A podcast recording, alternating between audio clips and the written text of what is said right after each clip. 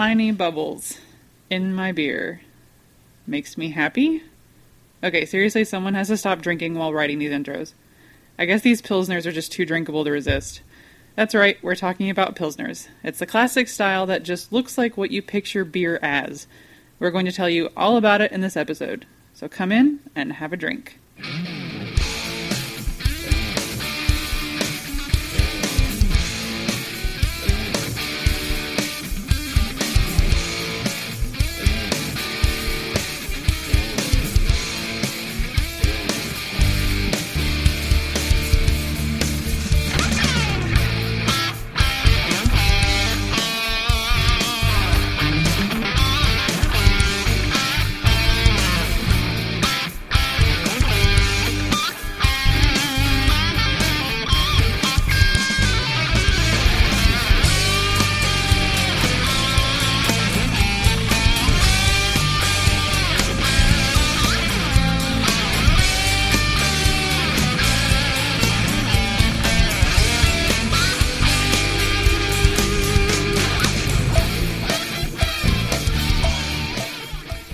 Welcome to Have a Drink, the show where you learn along about Welcome to Have a Drink, the show where you learn along with us about the glorious drink called beer. I'm Brittany Lee Walker. I'm Justin Frazier. I'm Christopher Walker. Wow, and you've only had like 2 sips. This is actually a very boozy drink, apparently. I kind of wanted just to come in with, I'm Ron Burgundy. I'm Ron Burgundy? Let's just start when someone flubs up. That's just what happens, right? Yeah. That's a thing, yeah. So anyway. Or maybe I've actually accidentally slipped it into the show notes again. No, I caught it that time. Right when I was about to say it. So, how's everybody been? It feels like it's only been 7 days since I've seen you last. Yeah, I know. Indeed. When we broke out. Yeah. And I got really sick. One of our local escape games. We have them here in Lexington. They opened them up recently up in Cincinnati. In the nasty. Yeah, and no, we were talking to somebody about it, and they got put to shame. They're like, oh, yeah, I've heard that's the easiest one, talking about the kidnapping scenario. They're like, oh, yeah, they did it with like 20 minutes to spare. And I was just like, no, when we did that one, F them. We had like less than 2 minutes left when we got out. Yeah, but we could have like knocked the whole thing out in like 30 minutes if one puzzle hadn't distracted us for like... Because we were seriously overthinking it. Oh, God, yeah. Like, it's an anagram in there somewhere. We've got to solve this. And they're like, no, seriously, it's not that hard. Also, like, we did it in the dark. Like, we never turned the lights on, so... Yeah, well, what was it? With that one, we made it... a half hour into it, and she's like, you can turn the lights on. No, it was 45 minutes. I think our friend Aaron reached over and flicked on the switch, and we all went, holy crap, we can turn the lights on?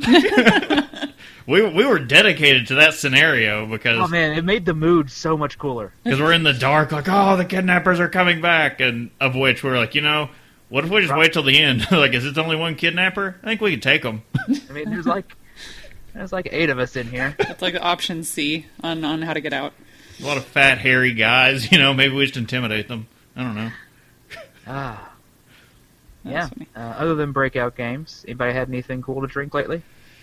We went to Braxton's Oktoberfest party. Oh, yes. The tapping of their October fuel. Mm. It was wonderful.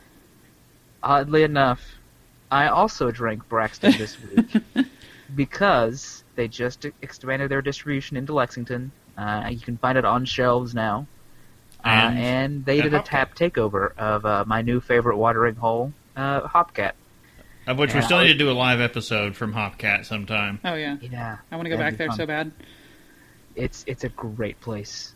They're opening, like, several of them throughout the country. I don't know where all at, but... They just decided to make Kentucky the mecca of them, because there's one in Lexington, and they're putting one in Louisville, and the one in Louisville is going to be 2 stories. Well, you know... There's that magical pipeline between Michigan and Kentucky. Yeah. Right. We do get a lot of distribution from Michigan. Again, I think isn't there like an interstate that starts there and ends here or... 71. Yeah. Yeah. So that's probably why. Doesn't hurt, I'm sure. Yeah. I also got to bring out the October Fuel. Got somebody to try it for the first time. I don't know if this friend of mine had ever even had a Märzen before, so he was just like, "This is amazing!" Yeah. Welcome to Märzen's. It actually, like, theirs is amazing, though. Like, because so when we got it, it came in, like, the big Stein, the Hofbrauhaus, kind of, like, the German-style Stein. God, I love Steins. Yeah, and then theirs has, like, the etched, because you can buy them there, too. And it was, I had to get a picture. It was like, this is just, it's the perfect fall beer and the perfect fall color. It was, like, this awesome, like, amber. Ruby amber. We had, so they had October Fuel infused beer brats from Cincy Beer Brats there. Jeez. German potato salad, and we got a Wunderbar pretzel, and with this weird like pepper jack kind of beer cheese, and cheese was the show. Yeah, it was. Oh, it's so good. And then all I got to do was freebase some crack fries in the back alley of Hopcat. I mean, that's the alternative. Honestly. That's every Tuesday night for you, right? But and sometimes when I realize I've been there once a week and bartenders are recognizing me, I'm like, I have a problem. No, okay, is exactly us. We went. Oh my gosh, yes. We went to Braxton twice this week. We went on Tuesday for a business thing. It was this. It's a whole thing, but anyway, it was a work person related to my work who doesn't actually work for us. It's kind of like a vendor situation almost, and they're a contractor. So she took us out. She's like, "Oh, we'll meet and we'll go." And the temp and who I'm lead over went with us and her boyfriend and another coworker of the person who was like kind of paying for everything, and then Chris and I came and. It was so funny because by the time we all got settled in, we're like, okay, now we're gonna order something. We all went up to the bar immediately. Our bartender. Like he's like, oh hi Walkers. Like as approaching the bar, he's like, oh hey Chris. And this chick like looks at my husband, and I'm like, yeah. And she goes, does it come here often? You should have looked at him. I was like, I norm up this place. Basically. And that just happens to be my bartender. I mean, I don't know what to tell you. He's the one who comps me drinks, and even though I don't think I know his name. I don't. That's fine. I waited on a guy every day for like 2 to 3 years. Still can't tell you his name. He only knows our name because he always gets our card. And there was the big thing because in our group there's 2 Chris Walkers, so we had to always explain the difference in the cards. He's a better bartender than me, because this guy handed me his card every time, and I still never looked down to figure out his name. I mean, I guess is it really that important if you look at it and you're like, hey? But yeah, it was funny. And then they had to get, because we started drinking a lot, and they was like, don't you guys have to drive? And it's like, no, we live like 2 blocks away. Yeah, okay. We walked here. Yeah.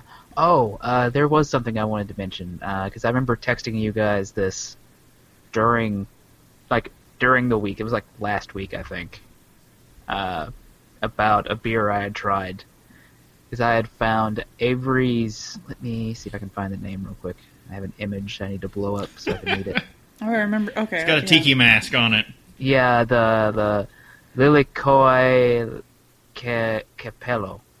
That one. It's the Avery beer that's got a tiki on there. If you've ever been inside my apartment, you know there are, in fact, multiple tikis. I play a ukulele. Tiki! Yeah, tiki. There's a backstory to tiki. Maybe we'll tell it sometime.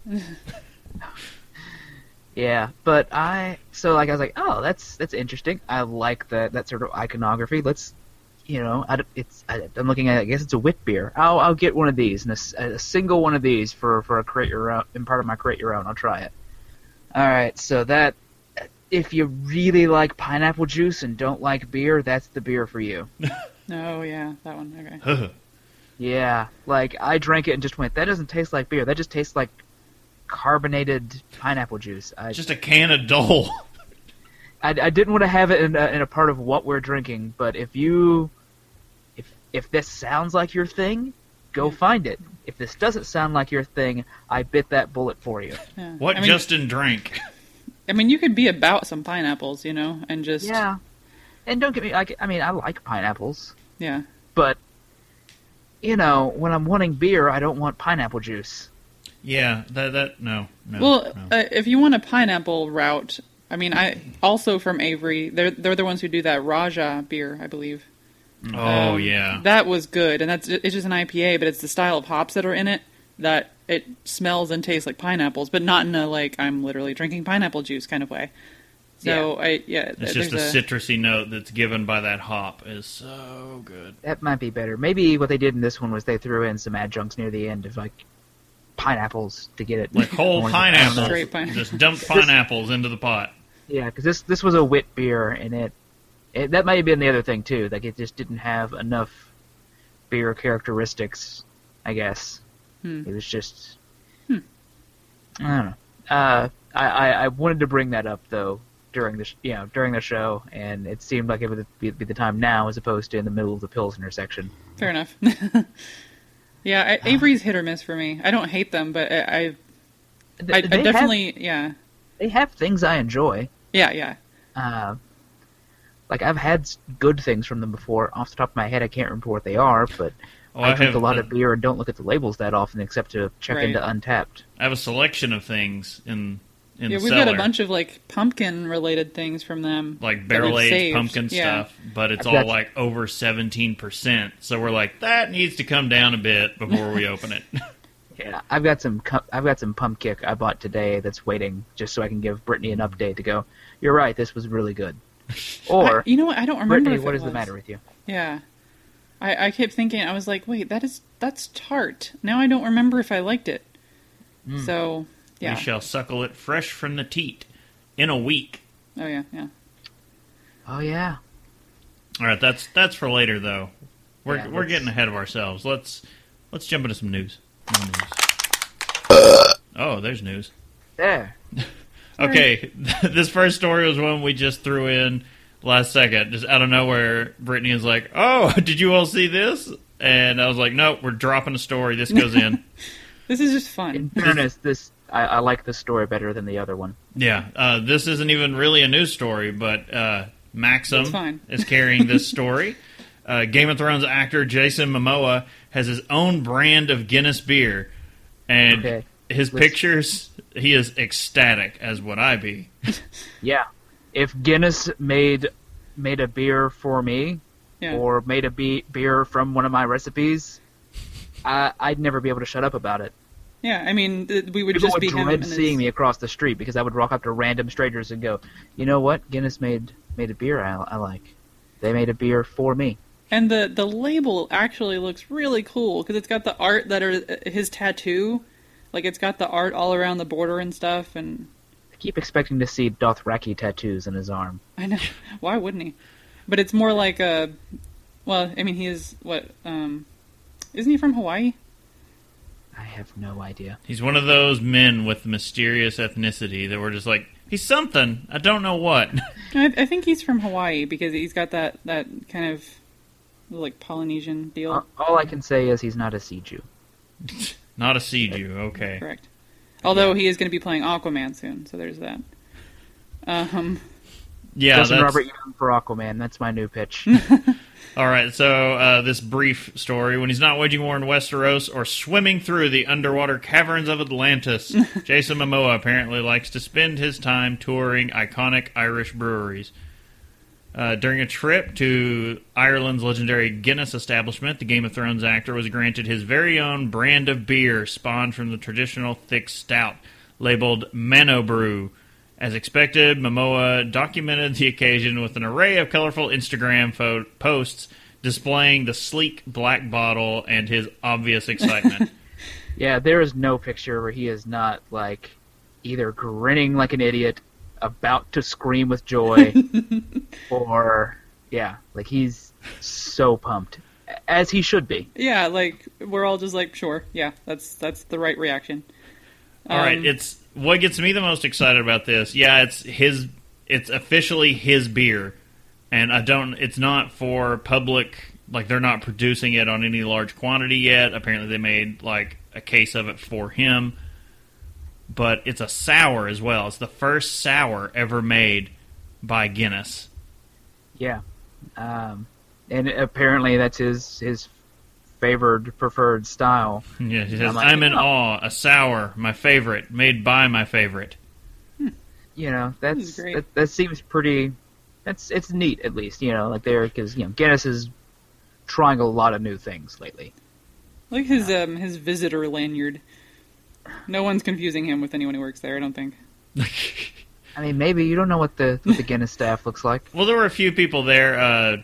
DB Weiss and Benioff were there, and the posts immediately got everyone stirred up that maybe Khal Drogo's coming back. Spoiler alert: he's not. Khal Drogo is coming back, riding on a bottle of Guinness Mano Brew.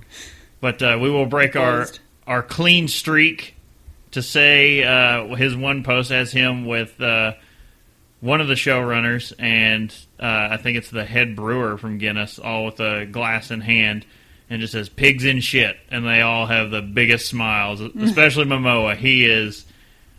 I wish I could ever be that happy. I mean, the man is ecstatic. Yeah. Well, and I will never be that happy. This article doesn't have it, but he also there was a thing about him bringing his wife and 2 kids there. And at the time, I was like, I would totally forgot he married the chick from the Cosby Show. Oh, that's right. Yeah, but so that had to be like one crazy trip, basically. Well, I mean, any trip to the brewery and where is it? St. James Place, right? Yeah, I think so. I feel like that would, any trip up there is going to be pretty crazy anyway. All right, so that wasn't much of a story, but had to be brought up. It was fun. Yeah, was fun. I'm just so excited for him. I'm going to start following him on Instagram now. Oh my gosh, the guy... Oh, sorry. Now that just led down a different rabbit hole, sorry. Okay. Dude from Game of Thrones is also on there that plays the Wildling guy.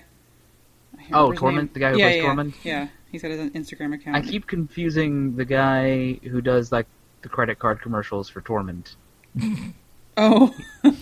Big red, scraggly beard, but he's in, like, a suit. I mean... I could Close. All right. Let's move into the next story. Stillwater recalls their Kanye-inspired beer over legal trouble. Oh. Who could have not foreseen this happening? The classic adage claims that all press is good press, and in the case of rapper Kanye West, it's a point of frequent debate.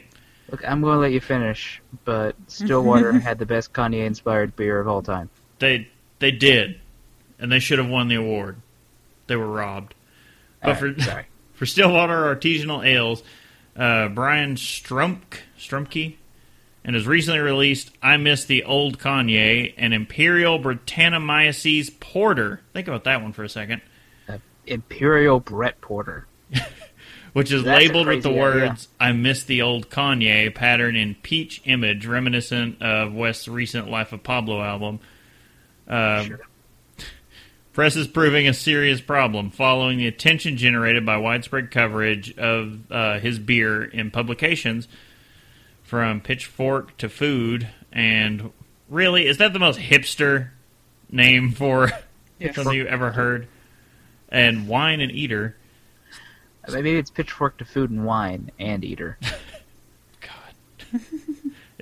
No, it's not helping anything. Stillwater's recent release is being recalled. Why are you using pitchforks to make wine, though? I mean... Because, like, they're grapes. You can't... Never mind. We don't need to get into an agricultural.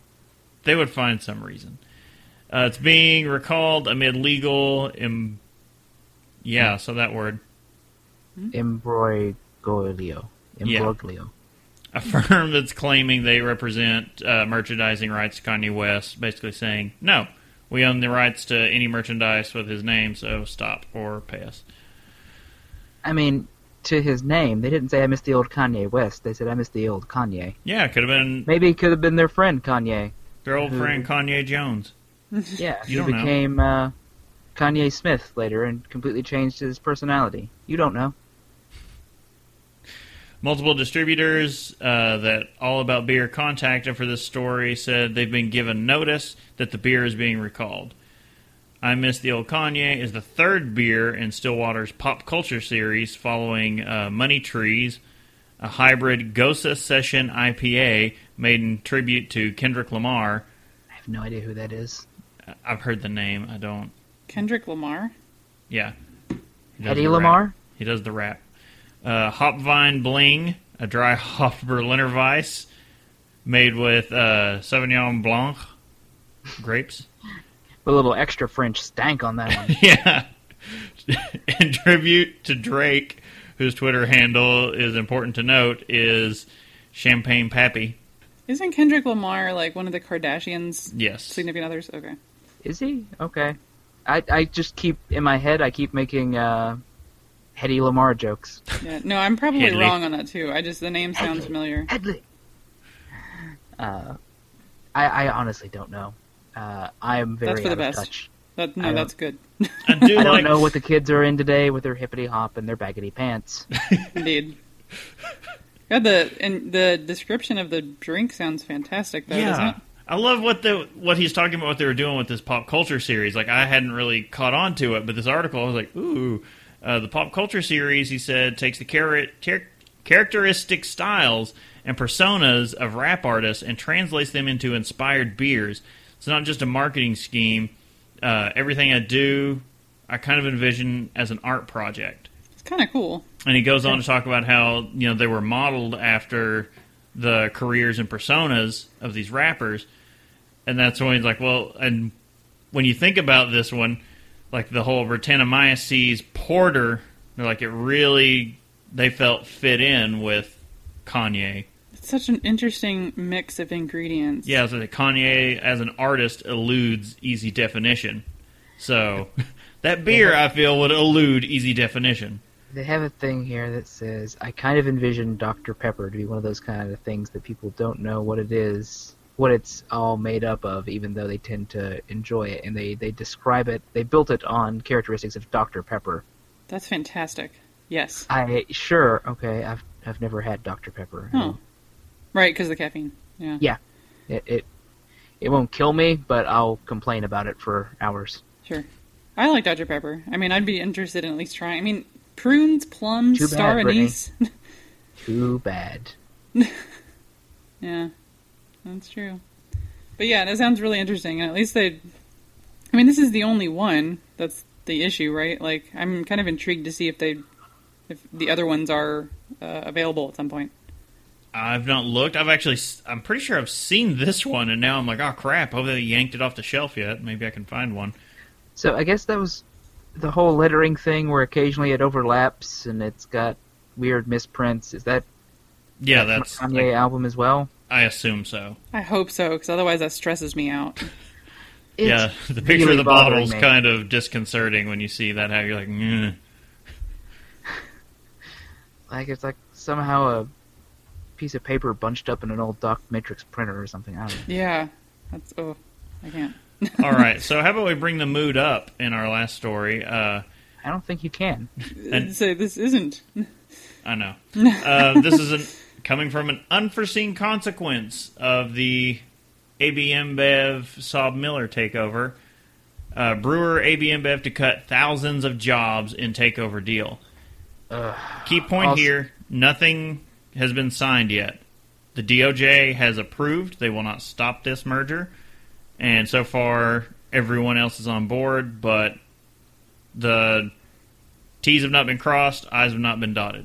Just two things. One, just when you thought it was safe to podcast again, the AB InBev SABMiller merger story continues. Yeah, it won't die. Also, you know, I think I've been pretty clear that I'm just kind of ambivalent about the whole thing. Like, yeah, sure, whatever, I'm still not going to drink what you make. Yeah. But this has actual ramifications that makes me sad. Yeah. Yeah, the world's largest brewer, AB InBev, expects to cut about 3% of its total workforce, equivalent to thousands of jobs, once it completes its huge takeover of its closest rival, SABMiller. The company, headquartered in Leuven, Belgium, has about 150,000 workers, while the London-based SABMiller claims to have around 70,000. That will put the estimated job losses at around 6,600 over a 3-year period. So they're firing all of their people to keep the SABMiller people, mostly. That's what it seems to be, that they're going to cut. That's what the math looks like, anyway. Well, it's over a 3-year period. once the deal is... Well, okay, are the job losses effective immediately, or are they... Over 3 years, they will... It will well, be... I meant, like, is that 3 years starting now? It'll be starting from the takeover. Okay. As once, soon as... Once things are signed and whatnot. As soon as it's in, so, and they're making money off of those brands. So they're trying to, like, see who they... I guess to reduce the amount of people they have doubling over. There's going to be some overlap and some redundancies. That's a better word. There'll be a lot of redundancies that need to be taken out, and that's, I'm guessing, primarily what these jobs are going to be, and they're probably going to move production of some of these beers to their own facilities. Yeah. But I doubt they're just going to slap a Budweiser sticker on the... Oh, yeah. Statement means it's not clear if there would be more job cuts after the 3%. Yeah. Also, 3% being 6,600 people. That's a lot of people. Yeah. It's a big 3%. Like, just, you know, the math on that thing of how many people they employ is crazy. But okay, it said they expect losses at SABMiller's current headquarters.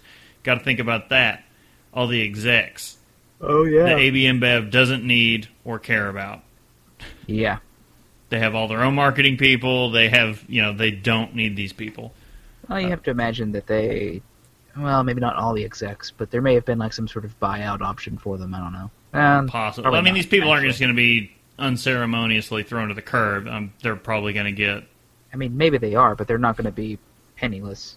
Yeah, I feel less bad about the execs than I do about, like, them shutting down a plant. Yeah, the execs, though, they'll get, like, I'm sure their stock options bought out and all this wonderful stuff, and they'll have a giant chunk of change to live off of for many years. Mm-hmm. Or 3 weeks. I don't know how much they spend. I don't know their life. Very true. Analysts say that AB InBev is known for being aggressive in cutting costs from takeovers and mergers. The company expects to make annual cost savings of about $1.4 billion after about 4 years.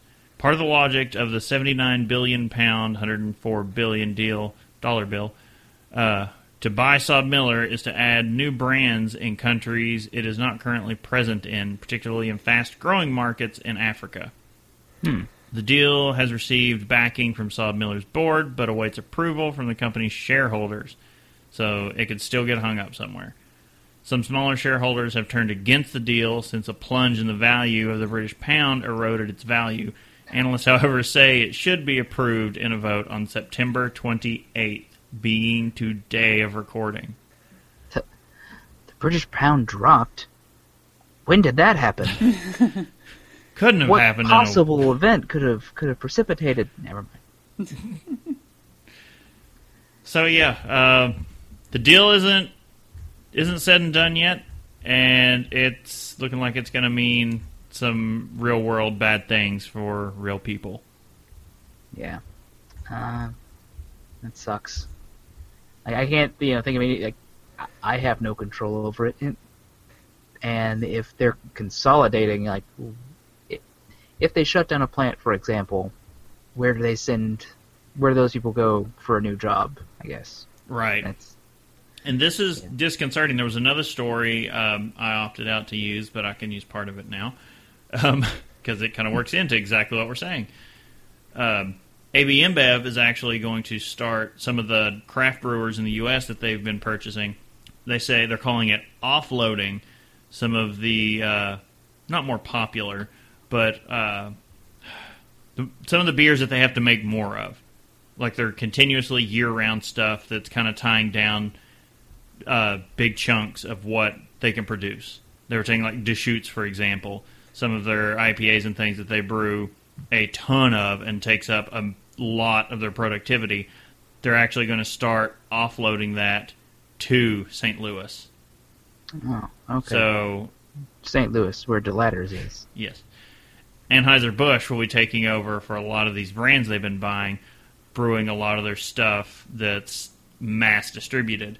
They say so that these craft brewers can focus, and it frees them up. This is what they're claiming. They're going to free them up of this burden so they can concentrate on making newer, exciting beers.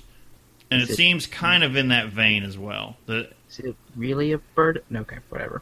Yeah, I think they're just trying to get a better handle on all of what they've purchased, and that this is just an example of a bigger step of that. Maybe, yeah. There's a lot that goes into acquisition of a new company, and we're not economists. No. So let's move into something we do know about with Oktoberfest. I know nothing about Oktoberfest. It's a French party, right? Get riggedy wrecked, son! All right. Our first badge. Okay, how is it you say this again? You said it correctly. I did not. Paulaner. Yes. I'm guessing. Well, keeping it real is their badge for Oktoberfest. Paulaner's brewery deep ties to Munich are apparent by its strong presence at the Oktoberfest, having been first brewed in the city by Paulaner monks in 1634. The brewery's traditions have stayed strong through the years. Paulaner offers 2 Oktoberfest beers to enjoy.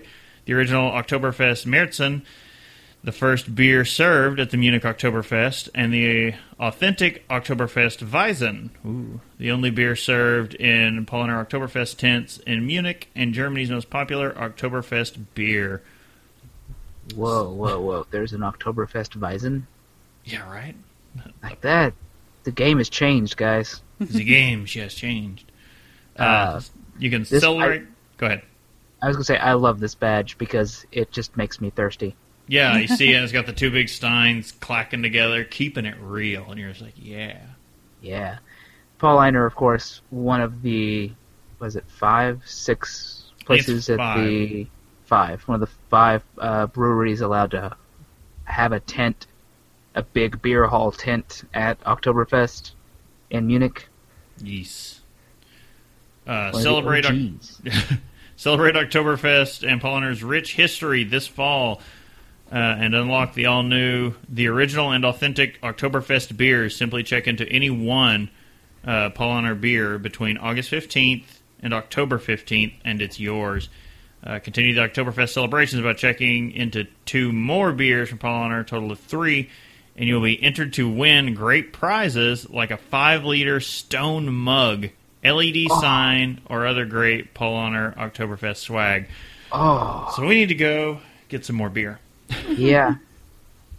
I just walked away from some Paulaner today because I was trying to buy stuff for the Märzen Bowl. Yeah. Oh, they've got a great package for it. You can get. I saw it up here. Said. They've got it in liter cans, and the can comes slipped down inside a big glass stein. Is it glass? Yes. Oh. I didn't see the price on it, but they just had them like littered around the liquor store. Now I thought about it, but then I was like, no, I'm not buying for me. Yeah, I decided to buy this trip to the liquor store just some of the new craft Oktoberfest styles, but like I'm looking at you like, all right, Paulaner, you're on my list. I'm gonna grab you. Now that I know I need like 3 check-ins. Yeah. Well, I will say stockpiling beer for the Märzen Bowl is going to be difficult for me because I'm just looking at them in the fridge now, going, well, I am thirsty. Look in your lips. All right, this next one, since I picked it, time has passed. You can still get it, but you're going to have looked into listening to this one kind of early. It's Jillian, the third Sour Sister, is back. Is from Goose Island, their Sour Sisters beers. As we near the end of summer, Goose Island wants you to savor every last bit of it with the Sour Sisters 3. Jillian, 2016 badge. Jillian brings white pepper, strawberry, and honey. That sounds good. To a harmonious blend, partially aged in wine barrels. This Belgian-style farmhouse ale is slightly tart and pleasantly sweet in a refreshingly effervescent body. Farmhouse ale aged in wine barrels. Man, we just don't care about infections. That's true. Brought to you by the people who brought you the infected bourbon barrel series. This is what did it. This sat in the same warehouse. Like, all this stuff was in the same room. And you go, how did it get infected? J'accuse, Jillian. J'accuse. Jacques. This brew is perfect for sharing, so grab some friends and unlock the Sour Sisters 3 Jillian 2016 badge by checking in one of any vintage of the Sour Sisters. So the Jillian, Lolita, Juliette, nope. Halia, and Madame Rose. Lolita? Nope. Nope. To learn more about, head on over to gooseisland.com and they'll tell you all about them. So, I've seen some of the smaller bottles of these at in the Create Your Own Six-Pack area. I might grab some next time. How small? Like? Just the regular bottle size. Oh. Not bombers. I was thinking like airplane bottle or like hotel bottles. Like, they make beer that small? It barely wet my thirst. Couldn't even get a taste for it with that. All right. So what's next? Next is... Raise a toast to fall with Bell's. With fall approaching, it's time for the return of the darker and richer flavors we're all excitedly anticipating. Yes, we are. For our friends at Bell's... I don't drink those all year round. Yeah. For our friends at Bell's Brewery, this is one of their favorite times of year. Cooler weather this year, the yearly harvest, and, of course, the release of their Oktoberfest. Together with Bell's Best Brown, these two beers perfectly complement autumn. And they do. Another great-looking badge. Very fall. My heart wants to explode looking at the badge. I'm just glad Casey wasn't here for this badge. Yeah. I would hear all about how Bell's did something or other. Casey's giving a stink eye to... He is. This is me, past Justin, talking to future Casey, who is listening to this, as he just goes... As he texts us all right now, as he's listening to it. He's pulled over to the side of the road... And he is now texting us. Just like, shut up, guys. I hate you. Celebrate the flavors of fall with Bell's, and you'll be rewarded with check-in to one Best Brown and one Oktoberfest beer from Bell's Brewery between August 26th, or wait, no, September. No, August to September. And September 26th. Yeah. Wow, only a month? Yeah. Together, cheers to fall badge. So usually you get both, though. Yeah. Well, the other one's a brown ale, so I'm still on board with that. That's fine. That's the one with the owl on it. And the Oktoberfest will be part of the Märzen Bowl, so those who show up for that will at least get halfway through this badge. Yeah. And definitely enough time, because that's on the 17th, so we're still good. Yeah. That looks nice. I want both of them. Nice. Yeah. Okay. This is like I go somewhere to buy beer right now, and it's just ridiculous how much I want to walk out with, and I'm like, no, right? Because it's all fall. We already transformed the apartment into autumn. Like, it's just less that it's all fall, that it's all Oktoberfest. I'm just like, oh. Well, that's the thing. The autumn beers are kind of the best because you got such an array of flavors, and you go get some spices on some of them, and. I don't know. You're reminding me that Christmas season's around, and I'm not looking forward to trying Christmas ales. Oh, really? After the last one I had. Oh. The Anchor, she is coming. Is it? You'll get to try the Anchor, though, at least this time. Yeah. I hope so. All right. Okay. Topic time. Yeah. That was topic time? We have a topic? Been off that truck, seeking monsters. Been on that truck. Been on that truck. You're not that drunk. You don't know me, sound clip. Maybe I am. All right. Yeah. So the topic today, as you noticed from the intro, is Pilsners. It really is that beer that you see in the glass, and you're like, yes, that's definitely what a beer is supposed to look like. Yeah. So Pilsner, the style originated from Bohemia in the Czech Republic. It's a medium to medium full body and characterized by high carbonation and a tangy Czech varieties of hops. Kind of gives a floral aromas and a crisp, bitter finish. German Pilsner styles are similar, though often slightly lighter in body and color. The hallmark of a fresh Pilsner is dense white head. And the alcohol levels have to give a rounded mouthfeel, so it's about 5% ABV. Getting this out of the way. Jokes, guys. They're not heavy, and they're not they don't get you wrecked off of one. But, no, it's the perfect thing to just drink like 6 of or something. Which you can do. Yes. Easily. Yeah, no. It's just like... Every time I think of the Pilsner, for some reason, I think of the movie Beer Fest. That's the sound clips from. Yeah. It's one of the more recent styles to be imperialized. So with the characteristics, generally alcohol and hops bumped up sufficiently to constitute a new style, but with a still familiar profile. The new imperial Pilsners may sacrifice Pilsner's famed delicacy, but they retain the floral aromas and dry, bitter finish of the original style. I hear delicacy with Pilsner, and I'm just picturing a Czech brewmaster just sort of like fanning himself on, oh lordy me, the vapors. Daintily sipping it from a tulip-style glass. It's, oh. I do declare this is awfully strong. I don't know why everything becomes southern genteel lady, southern genteel racist lady, I guess, too. But. It's funnier, that's why. Because that's where we're from. Hmm? So because it's where we're from. It's ingrained in us. Maybe, but I don't remember that many people complaining about vapors where we're from. Nothing genteel about where we're from. Yeah, no. Huh? So there's nothing genteel about where we're from. Nope. Yeah, so, as we mentioned, it's typically thought of as a Czech style. In 1838, the citizens of Pilsen, Bohemia, the Czech Republic now, the brewmasters of the town rolled 36 barrels of ale out into the streets, opened them up, and spilled the beer in the main square of the town, letting it run into the ditches. I said ditches. You did. And finally into the nearby Radbuza River. The brewers had decided that ale had become undrinkable, and even for breweries of Pilsen with over 800 years of brewing experience, the issues of contamination still came up. Ales were prone to being spoiled by either wild yeasts or bacteria. Yeah, man. Sure is good to come from a time when no beer ever gets spoiled by bacteria. Right, these modern days.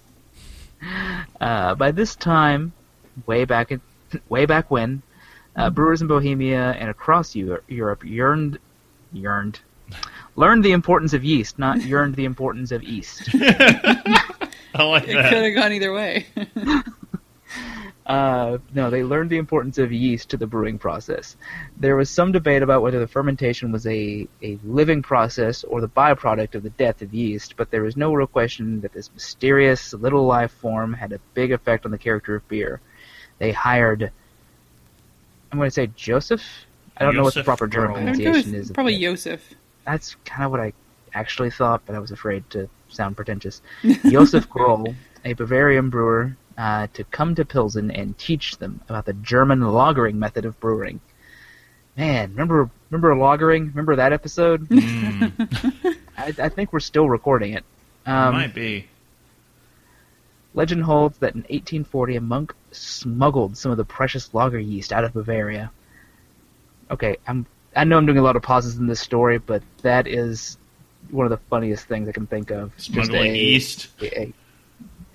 Just an old German monk, like, shoving it into a bag, just going, oh, nope, nothing to see here, gentlemen.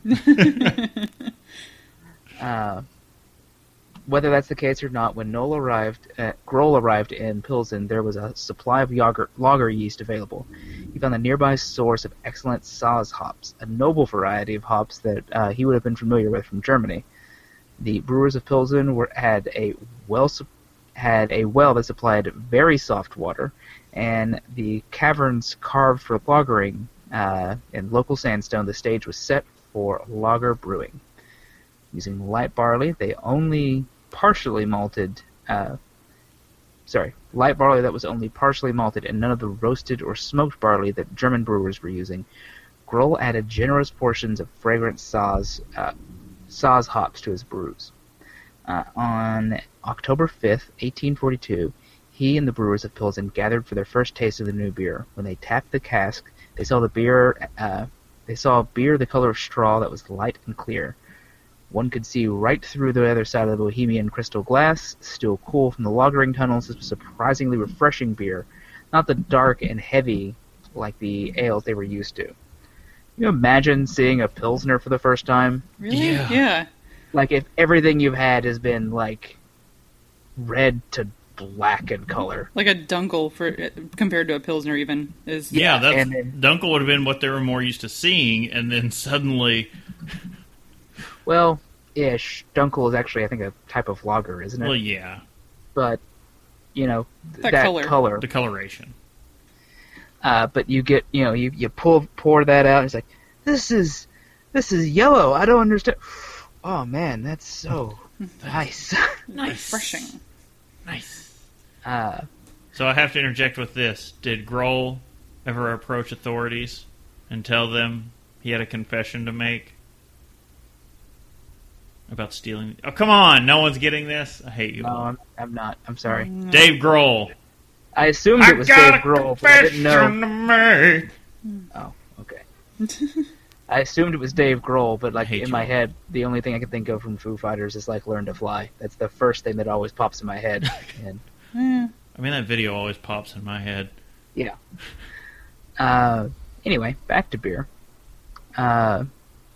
Speaking of that first time they saw it, the brewers of Pilsen knew they had a great new beer here, and thanks to the Radbuza River, not only did the news of the new beer from Bohemia spread, but so did a lot of the beer itself. Pilsen, or Pilsner beer, was born. Since then, Pilsner Urquell has become one of the most copied beers in history, so much so that the name of the brand, Pilsner, became the name of the new style. Aside from improvements brought through the advantage of refrigeration and sanitation, little has changed about the way Pilsner is brewed. There are many variations of the recipe, but most contain a lightly kilned malt and noble hop varieties, usually Saaz. Often breweries will soften water from their local sources in an attempt to replicate naturally occurring soft water in the Pilsen brewery. Doing so enhances the delicate flavors of the grain. I'm just thinking of like soft water, and I go to the other extreme of heavy water, and I'm like, are we making nuclear weapons out of the water? What are you guys doing? I mean... other variations have been made to cut costs as breweries allowed bottom dollar to dictate. Such variations include replacing part of the barley with rice. Rice is cheap and contributes little to flavor or aroma to the brew, with the flavors contributed by the barley cutting the balance of the hops can be cut to driving costs even lower. This results with beer with an equal amount of alcohol but less flavor and aroma, making it seem watery in comparison to the 100% barley pilsners. Though breweries produce these beers, continue to call them pilsners, some have assigned a new category to describe them. Can we guess what it is, class? The American Light. Dun dun dun. It reminds you of that old joke. How is Sex in a Canoe similar to American beer? It's close to water. Yep. Nice. Whatever you call it, Bohemian Pilsner, German Pils, or the American Light, Pilsner is easily the most popular beer in the world. Yeah, I can side with that. The easy drinking. All right, let's talk about Pilsners today and some styles. Pilsner beer styles. You have today the German-style Pilsner. It's a light straw to golden color with more bitter or earthy taste. Jever, I'm going to assume. Beck's. Bitterburger, Flinchburger, Holstein König. Yeah, I can't say these. Yes, someone else has the most foreign language words in this section. So he wins now. Warsteiner, I can say that, and St. Pauli Girl. Those are good examples of your German stuff. You want to try to say Wernischgurler? No, I'm not. I literally probably butchered that, but I just went, no, we're just going to power through it. Rodeburger, which is a great name. But yeah, those are all great examples of a German-style Pilsner. I want a Rodeburger, hold the brown. Your Czech-style Pilsners are golden, full of colors with high foaminess and lighter flavor. Wow. Pilsner Urquell is one of those. We did that in our blind tasting, didn't we? Yeah, we actually That was sort of our prototypical Pilsner. Yeah. Sort of. And I remember the head on that one was pretty crazy. It's also what she said. Nice. Gambrinus. Sure. Kuzel. Yeah, I can't say half of it. Okay, that one, no, there's Siviani. I'm going to Sfiani. It doesn't matter. Radagast. I say Radagast, the best one. Radagast. Tuzlansky Pilsner. Tuzlansky. Listen to all that those German classes I took. They're really paying off. Oh yeah. Didn't take a one. So why my German sounds like it does. The last one's easier. European style Pilsner. Yeah. Oh. Has a slightly sweet taste. Can be produced from other than barley malt. Dutch, you get Amstel, Grolsch, Heineken, or the Belgian, you get Jupiler.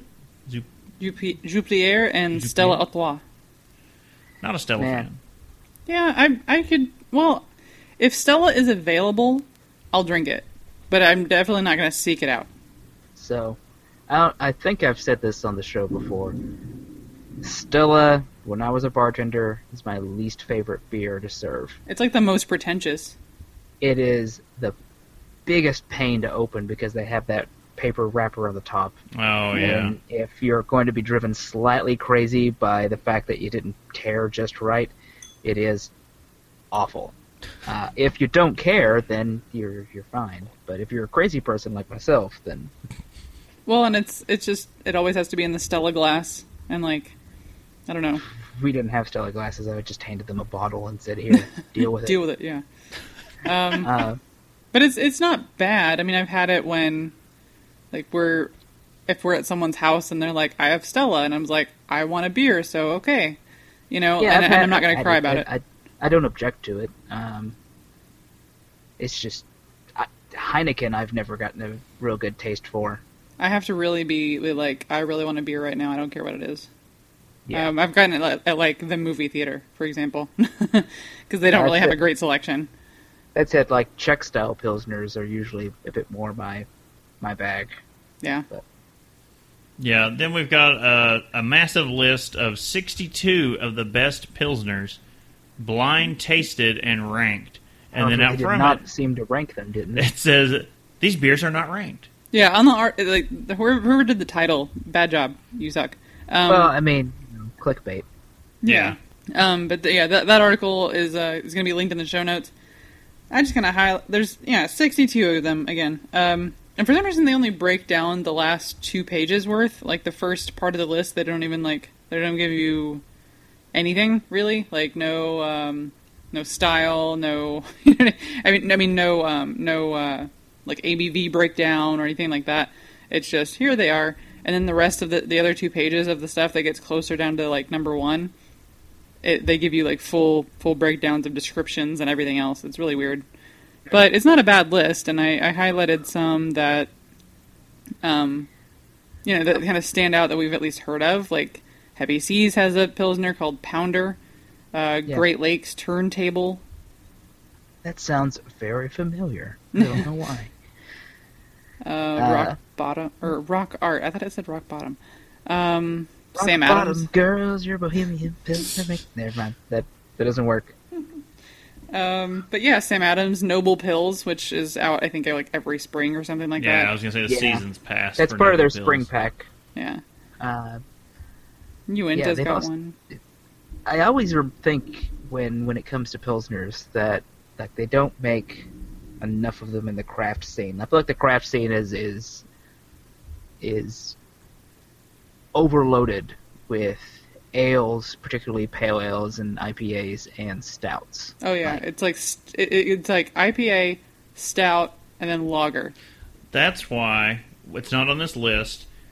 But one of my favorite pills came from Three Floyds because it doesn't get as much attention as their pale ales and the such. The hopped in half pills. Oh, yeah. It was crisp and refreshing, and just it really blew me away. I'm surprised it's not on here. I think I want to say that Pilsners get like that. Like they have to be so like sort of like lighter and crisper, and so you don't have a whole lot of room for like flavors to stand out at you. Yeah. So like you can feel like they all kind of taste this. If you're not paying attention, they can all feel like they're tasting the same. Right. Like there are differences, like, but so like maybe that's why like brewers don't want to like go to them because they don't feel like they're. There's not much you can work with, yeah. Yeah. Maybe I'm wrong. Maybe we have brewing friends that can go, no, you're full of crap. And if you think so, please tell me. Call me up. Yeah. My number is not going to give that up. I'd be excited to try some of these just because of, like the only reason I highlighted some of these is because I'm like, oh, we know what that brewery is, you know? Yeah. Like Victory has one, Uinta, Firestone Walker, which is we're hoping to really get some of when we head out west. This week. Highland has one. Yeah, I want to try some more stuff of theirs, too. Avery has Joe's Pills. Yeah. And actually, the Arrogant Bastard one, which is officially the Arrogant Bastard Brewing Company variant thing, whatever that brand is about, it's called Wussy. And I saw that can. Called Who You Callin' Wussy. Oh, that's the name of it. But I saw that can at Cappy's when we were there. And I was like, what the crap is that? And I didn't even look into it, but now I'm like, oh, right. Damn it, I should have got that. So you were mentioning wanting to try more, and after I mentioned Highlands, and it was reminding me that's down in, they have a place down in, the Roanoke's trying to be? Asheville. Yeah, it's in Asheville, I think. Yeah, that's where they're out of. They're out of Asheville. Yeah, and I've got a friend, a couple friends that are moving down that way, and I was talking with them this weekend. Like, yeah, no, you can come down there, tour breweries, just crash at my place. I was like, yeah, I don't know how much you want my friends Chris and Brittany to just drop in at your new house, but I mean. But no, not just us. You gotta be like, so you realize, like if I come, then there's like 5 other people. I mean, I was gonna say 3. Like if I was heading down to Ashland for a brewery tour, okay, 4 because wife of Casey. Yeah. But who else would we have in there? I think it'd be it. Yeah, just be 4. 4, 5. 5 counting me, but right, yeah, okay, that's true.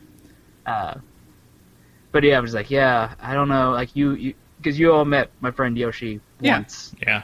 But she's cool. I don't know how much she would be like, oh yeah, no, come into my house, people I've met once. Yeah. Sleep here. Fair enough. Yeah. Although if we like, I totally want to do an Ashland trip at some point, and if I know somewhere I can crash. I'm like, yeah, doing that. To be fair, she would only see us as we drunkenly staggered in.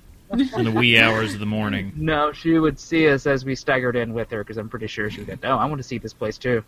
I've only been to Asheville twice, actually, and that is because I went to Biltmore in high school. And that was awesome. That was actually awesome. I don't know if I've been there once. It was great, but at the time, like, we're on a bus, so like I can't really go out and do anything. It was just we were there for Biltmore, and that was it. Now, granted, that was gorgeous and. It was great to be able to go there at all, but yeah, it's not. Yeah, I would like to go there just to explore. Filled with bears. Yeah, it's gorgeous down there though, like landscape wise, as filled far as with bears. Like they just come up and live in. They live bears. In the backyard of my friend's father-in-law. The same way that turkeys live in my parents' backyard. Too many bears. I had to dial it down on the bears. But yeah, so that we'll have that link to the 62 list there posted on the show notes. The only last one I wanted to mention, just because of the name, was the Rogue one. Oh. It's Rogue Farms Good Chit Pilsner. It's good shit. Like it. Yeah. That's some good shit right there. I had to grab that one. But yeah, what this show has really proven over the year, over the almost year we've done it, Brittany, is that me and you really love a well-named beer. Oh yeah, well it's like the, you know, if I ever drink wine, I only seem to drink wine in the fall. I don't know what that's about, but I only base that on like what the wine bottle label looks like, and this is kind of similar. If the label of the beer looks funny, or gorgeous, or whatever, that's one thing. Or if the name is just fantastic, I'll get it too. I don't care. If there's some kind of steampunk mouse involved. Yes. I still want that. And it's not fair. All right, so any other... Could it cover it for Pilsners? Is there any other thoughts on Pilsners? Or I enjoy them. Other than I enjoy them? Yeah. During the spring and summer, I enjoy a good Pilsner. Yeah, why not? Look, I don't think beer should be relegated to seasons. I think you should drink everything all year round. You think you should drink what you want, when you want, how you want. I mean, that's also true. I just mean, like, stop trying to put your labels on me. So. Indeed. All right, so we had a nice little thing that happened the day after we recorded last episode, and we had no feedback. Feedback started pouring in. We just start going, oh man, remember? Like, I wish we had feedback. And then we record the episode day after. Where were you guys then? Yeah, you guys were a day too late, but we're going to get you in now. So, feedback. That's it. We got one! Sorry. I started that. That said, too late. No, I was going to say, that said, so pumped to have any feedback. Oh yeah. I know. I don't mean that to sound like, you guys should have been here sooner. I mean, jerks? Like, no. I'm so glad. And we don't get feedback from him very often. So, did anybody else want to take that? Or okay. Got some feedback from Mike. Hey, Mike. He was saying, great job on the podcast, blah, blah, blah, yada, yada. He was actually letting us know. I need some good positive feedback. Well, he's going to give you some good positive feedback. He has a beer suggestion. Mix half tulip glass with pumpkin and with the creme brulee. It's both from Southern Tier. And he said it's like pumpkin pie with whipped cream. And that actually sounds amazing. And I can't wait to try it. It's really interesting. He also said that he's learning a lot from the show and he really likes the episodes. So yeah, there's your wrister about how great the show is. But he was also bringing up, additionally, if you've ever heard of the Circleville Pumpkin Festival up in Ohio. I have not heard of this, but I do know where Circleville is. Yeah.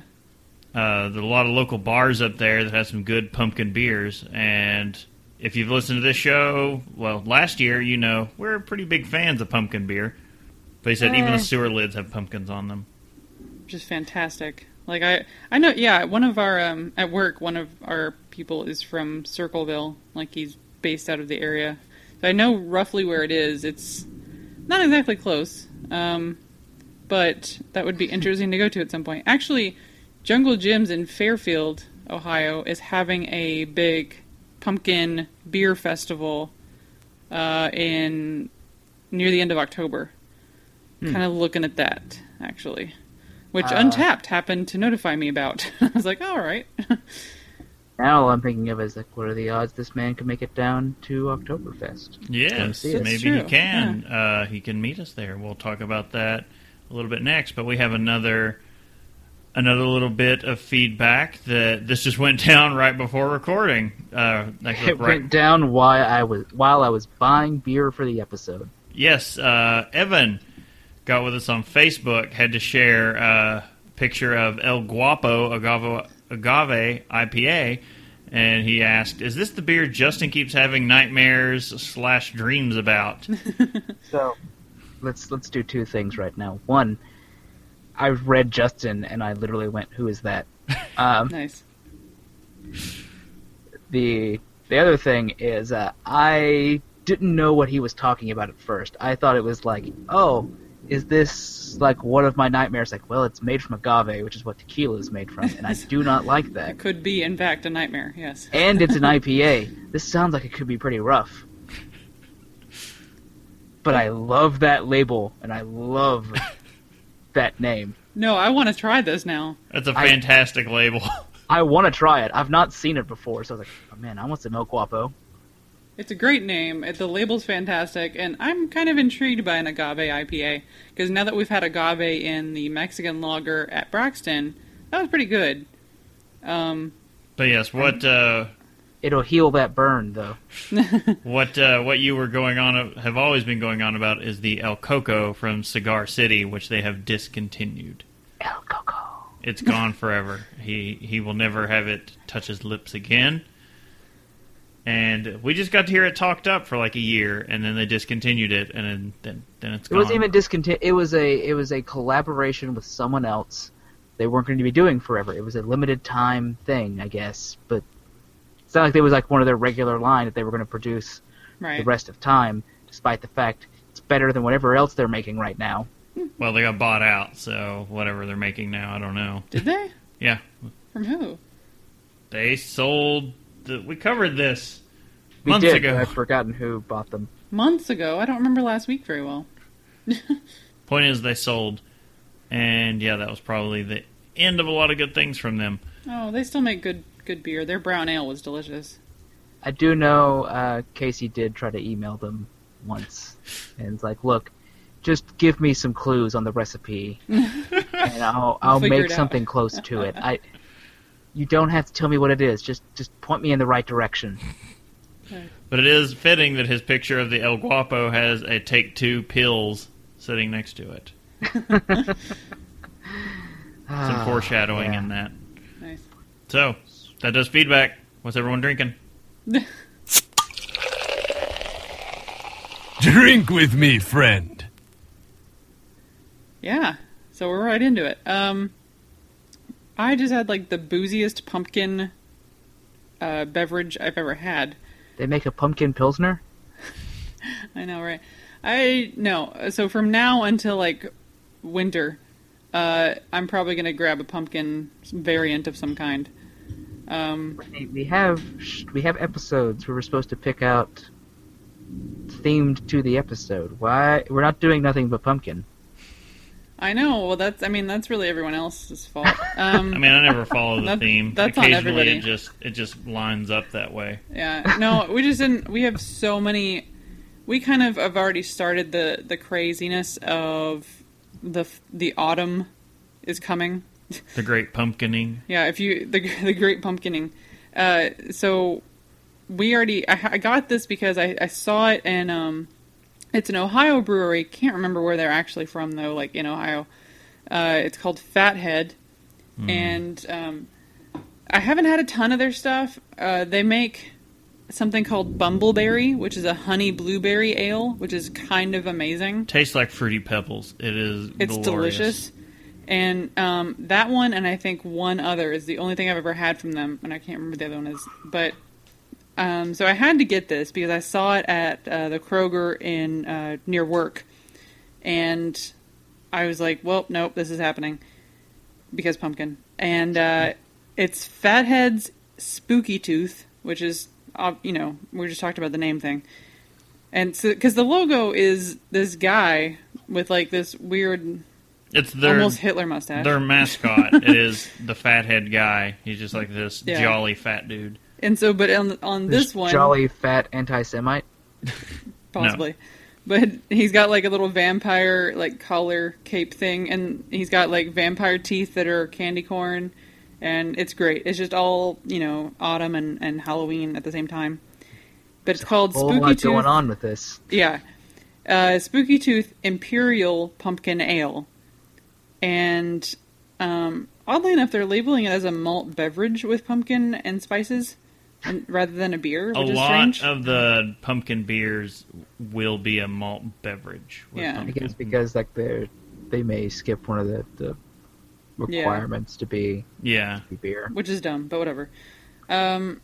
So it's Imperial is the emphasis here because it is 9% ABV, and you can feel it at the first couple of drinks. Let me tell you, it's so. It's not super pumpkin-y. I'm trying to compare it in my head, I guess, to, like, the Sam Adams pumpkin stuff that I've had in the past, or, oddly enough, like the pumpkin shandy, but that's not really a good comparison. but it's not, it doesn't scream pumpkin. You get a pumpkin taste a little bit, and then you get some spices, but it's kind of a boozy quality because it's the imperial quality to it, you know. It's very just regal in its pumpkinness. Indeed. But it's just kind of strong, honestly. But it's really good. It's very tasty. If you're in Ohio and can pick any of this up, I'm not sure where their distribution goes. If you're able to find it outside of Ohio, definitely grab it. Because it says Middleburg Heights, Ohio. I have no idea where that is. But yeah, if you can find it distributed anywhere, definitely pick it up. It's in a 4-pack instead of a 6-pack. It's probably because it's 9%, and they're like, no, we're only putting so much alcohol per pack. Yeah, it's kind of crazy. But if it also says anything else, and I think this is actually a little fair, the rate beer score is 95. And I was like, that's pretty good. Sure, yeah, I'm actually going to agree with that. It's really good, and this is only the only one we had in the fridge because we physically can't fit a ton of stuff in the fridge right now. But what could it be full of? Yeah, could be full of Märzens, and we may have just gotten the Sam Adams fall variety pack. I did everything I could last week to drink as much beer as Chris would pour. Yeah. That's where we're at. I kept offering it. I mean, people were just like, no, and I'm like, no. I never said nah. I got the good stuff in here. Yeah, it's only going to get worse. But yeah, no, I would highly recommend this. If you can find it anywhere outside of Ohio, or if you're in Ohio, definitely pick some up if you haven't had it yet. It's very tasty. I did not see it in the Create Your Own 6-pack yet, but you know, I'm sure give it time. Someone's bound to break some of the bottles from that case sometime. Right. All right, Chris, do you want to go? Or do you want me to go? You go ahead. What'd you find? Well, I'm drinking a Pilsner. I'm drinking the Turntable Pils from Great Lakes Brewing. Also an Ohio brewery. Yay! It's a Czech-style Pilsner, 5.3% ABV, IBU is about 35, and because I'm fantastic at doing this, it has a bizarre rate beer score. Almost every time I pull up rate beer for a beer I've picked, it's always like a huge difference. It's got 86 for the style, but 47% overall. Wow. Yeah, like I wouldn't give that a 40. Like, it's a fairly solid Pilsner. Like, I don't know what they were thinking when they were trying to drink it. But it's nice. It's. I don't know if I would say it's quite crisp. It's gotten a little bit warm because I was drinking something else just so I could make sure I had have the Pilsner when I got here, because let me say, craft Pilsners are hard to find. Mm. Yeah. It's all IPAs and stouts and porters and ales. Yeah, it's super carbonated. It's got a little bit of a, I would say it's probably a little hoppier than I think from a Pilsner, but I think Pilsners always surprise me with how hoppy they end up being. Right. Like, hoppy Czech-style Pilsners and German-style Pilsners, as opposed to the American-style, quote, lager, which is, in most cases, basically a Pilsner. Yeah. Like, it's hoppier in that case, but not like blow your tongue out. It's just, it surprises me most of the time. It's pretty solid. I enjoy it. It's a decent pick. I don't think I'd go with 47, but you know, judging is subjective. Indeed. All right. Well, I guess that just leaves me. As always, I drink with my heart, and that usually doesn't lead me to follow with the style of the episode. See. Cowards. But we saw on Twitter that these bad boys were on sale around us. I was drinking a Zombie Dust from Three Floyds. This is the famed Zombie Dust. There's a lot of hubbub about this beer. Man, Zombie Dust just does not quite do it for me like it seems to do it for everybody else. That's what I thought. Okay. We all had it at the big Alltech beer fest that they had, and it may have been the sample size, it may have been the glass, it may have been the keg they brought. I don't know how old it was. This was phenomenal. The one out of a bottle. And I've had this happen to me before, where I preferred it out of a bottle rather than tap. Yeah, I have to say I agree. Like it is actually better than the last time I had it, because I wasn't that impressed with it the first time either. It could be the freshness even. This was bottled 810. It is currently the 28th. I've had friends that bring out bottles that I didn't love. Like, I thought it's good. I think it's good. I just, don't think it's... It could be fresh, it's amazing, and after it sits a little while, it really... No, I don't agree with the rate beer score. The rate... Okay, yeah, it's a pale ale. Not blowing you away on the ABV, 6.2. IBU's 50, and the rate beer score is 100. And that's category and style, 100, flat out. See, I'm not saying there's not possibly something wrong with me. I'm just saying it may be my palate warming up to the extreme hops, but yeah, we have all come over to the hop side. Is 50 all that extreme for hops? Like, what's the threshold where it starts becoming like actually hoppy? Well, for a pale ale, they're known Three Floyds beers to be packed in. It's not specifically an IPA, and it is really hoppy, but it's that kind of, because I was telling him, like, it's I'm not sure what hops are in it. I have to look it up, but it's the one that kind of smells like pineapple. Yeah, there's a big citra in it. I don't think they use citra hops, but it is very like a citrusy. And I'm juicy. I'm willing to be proven wrong. I'll try it again sometime soon. I would say juicy is a good qualifier. Juicy, juicy. You could put this beer on the back of some tight sweatpants and... I was going to say, do you bite into the bottle and then beer just comes running down your mouth? Oh, yeah, it's great. Fresh, picked straight from the tree.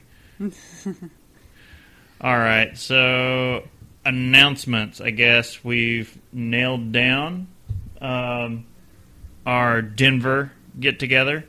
Yeah, because you guys, you're going west, young man and woman. Yes, we go west in 3 days from recording. I'm so scared. Don't worry, you're only going to be killed by bears. Yeah, no, that's no. We bought our bear mace. We're covered. Just, I think our friend Matt, his wife, has given you advice for how to deal with bears, right? You just look down, stare at the ground, and just go, "Whoa, bear! Whoa, bear!" No, I take my shirt off, I huck a whiskey bottle at him, and I roar. That's worked for me in the past. It'll work again. Bears don't want none of this. True story. You can't make that up. But Friday, September 2nd, I think we're shooting for 2 p.m. at Great Divide. We'll be meeting up in Denver, Colorado. So anyone that can hear my voice and it's not past that date, be there. Yeah, if you can hear his voice and it's past that date, but have access to a time machine. Yeah, indeed. Be there. Be there. Like, officially, we're meeting Tyler. Or, not Tyler, I'm sorry. Brian from Denver. Yeah, come I was going to say, like, come on. Really, Tyler's all the way out there? Like, no, he's not coming from Maine. I'm sure Tyler would want to. Yeah. No, Brian from Denver. And Brian has an actual last name, but I'm just going to refer to everyone from their location. We're leaving away. Brian from Denver. We leave last names out of these. We need to say Tyler from Maine now. Tyler from Maine. So, yeah, anyone else who wants to show up, welcome. If you wanted to do a bottle swap, I hate to say it, but too bad, so sad. Brian actually got with us, and we've got a nice little thing set up and some surprises for him. May include what I've been drinking tonight as well. Yeah, we are going to bring in some Braxton. Have a couple, extras just in case someone shows up? I mean, we're bringing some standards, so I don't see it being a problem. I'm not telling you go out of your way. I'm just saying, someone pops up here. Oh, hey, beer. Oh yeah, no, because we're going to bring that pack of Yingling that we got. We're actually going to bring one for him, and then we'll probably honestly we may as well just bring the other two, just in case someone else shows up. I feel like Yingling to someone that's not used to the fact that you just can't ever have it. It's just going to be like, yeah, I mean, it's all right. But it's something that's decent, and it's like never allowed, you're just like, oh my god, I must have it. I got in a discussion with somebody about this recently. Sorry. No, you're fine, because it's not like it's amazing. It's fine. It's more than fine, but it's still like, it's not 100 on rate beer. Not any day of the week. No, but it's good, but it's not like it's the best lager you've ever had. It'll do, pig. But it's like kind of one of the perfect lagers of just, I could have a few of these and just be pretty happy. Yeah, you know. It's also one of those lagers that's like when all you've ever had is Budweiser and Bud Light, you try this and your socks are knocked off. Oh, yeah, that's true. That's a fact. Yeah, it's a fact. Like so, Agnes, Agatha, Jermaine, and Jack. I guess we can go ahead and throw out there again on our return. We'll be back through Denver on the 9th, and we are going to be at New Belgium at 3 p.m. for a tour. If that tour date and time is not sold out, get tickets, and please join us. We'll all go have a few drinks before and probably afterwards. Have a good time. It's going to be super jelly. We're going to try to hit as many breweries as realistically possible, but it is a road trip, so... And our times just got screwed up, because we'd planned on being out that evening, and then because of the fire in Yellowstone, we were coming up from the south, so we're going to take the southern entrance. It was the quickest way in, closest to our campsite. They've shut the southern entrance because of the fire, so now we have to go, 3 hours out of the way. Wait, 3 hours? So... Okay, sorry. I'm trying to remember how big Yellowstone is. Isn't it basically a state? Yes. It's and pretty by much state, all of Wyoming. I mean, it takes up most of the state that it's in. Yeah. It's more than a quarter of Wyoming. Oh, it's Wyoming. Never mind. I was thinking if it was in somewhere else. And then it bleeds into Montana and Idaho. Yeah. Okay.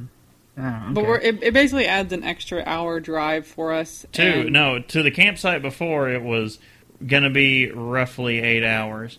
Now it's over 10 hours. Okay, yeah. So basically... Can I just say how cool... in my head, I'm just like, man, I want to go to the Yellowstone. Mm.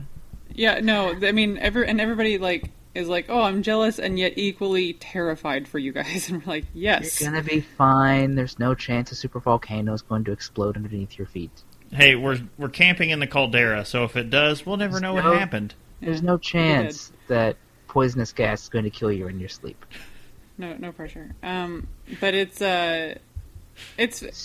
we keep trying to say it sounds like a crazy thing to be doing, but it's also like a once in a lifetime trip, you know. I tried explaining this to some other people I work with in my new job, and they were like, "No, they sound like they're crazy for trying to do all this in one trip." Oh no, yeah, we've heard that. We have other things we want to do. If the opportunity and the funds arise again, I want to go somewhere else. Well, yeah, and once we have kids, Disney World is more expensive than this even. Disney World. That's Disney not World.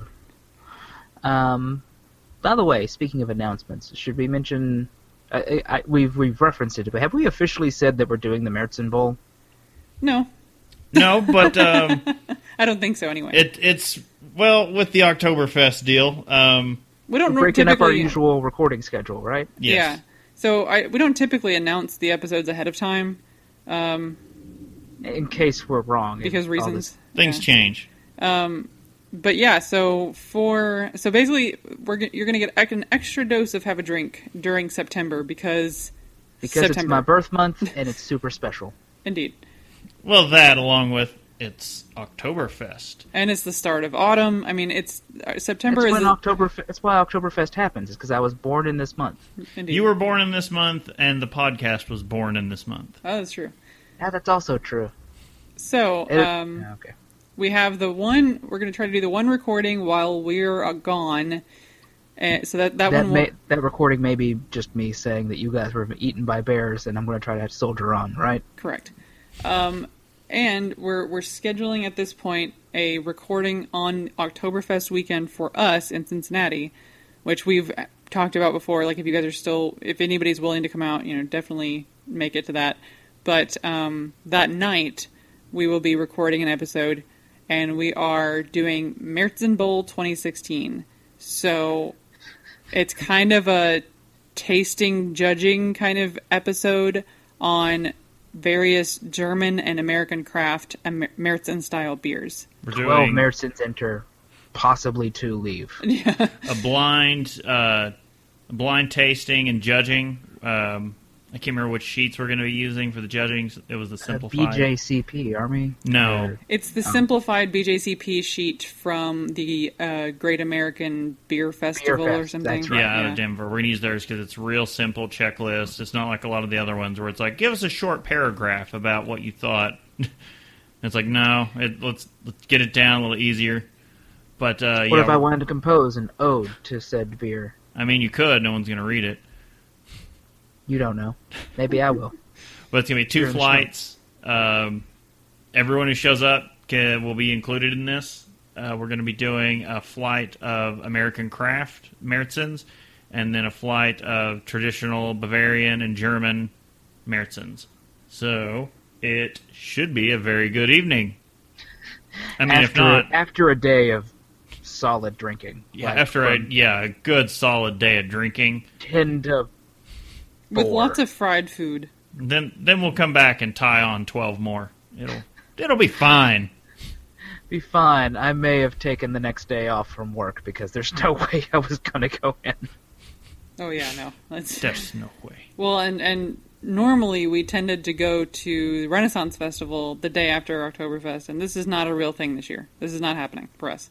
Yeah, that's much sleep. Does it still exist?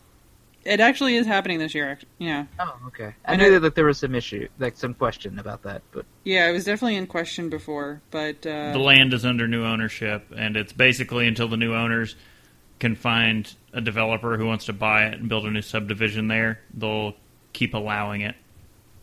Like, it's out in the middle of nowhere. Why would you want to put a subdivision there? They're already building one, like literally less than a mile away. So you know what makes a lot of money? Renaissance festivals. Mm-hmm. You know what makes more money?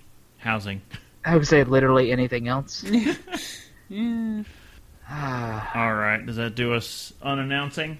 I think so. I think we're good. I sort of sprung an extra announcement on us, but I wanted to make sure that everyone knew coming up we have a very special month. September's going to be huge for us. It's also, like we mentioned, it's our 1-year anniversary, the podcast birthday. Yay. Any excuse to get cake. We should get a pumpkin cake. No, I will not eat a pumpkin cake. It's delicious. Okay. Sounds horrible. You should get Deschutes Autumn IPA, certified 100% gourd-free. Yeah, what about screw them? What about Deladder's? No.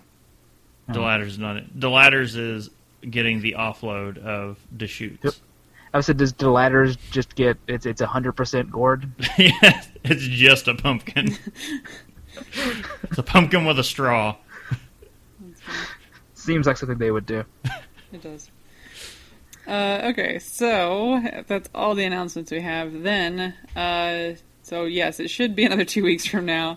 But remember to check us out on haveadrinkshow.com. You can find our respective Untapped profiles there. Including the social links for the show on Twitter, Instagram, and Facebook. Remember to tell us your favorite drink, ask a question, or leave us any general feedback at feedback@haveadrinkshow.com.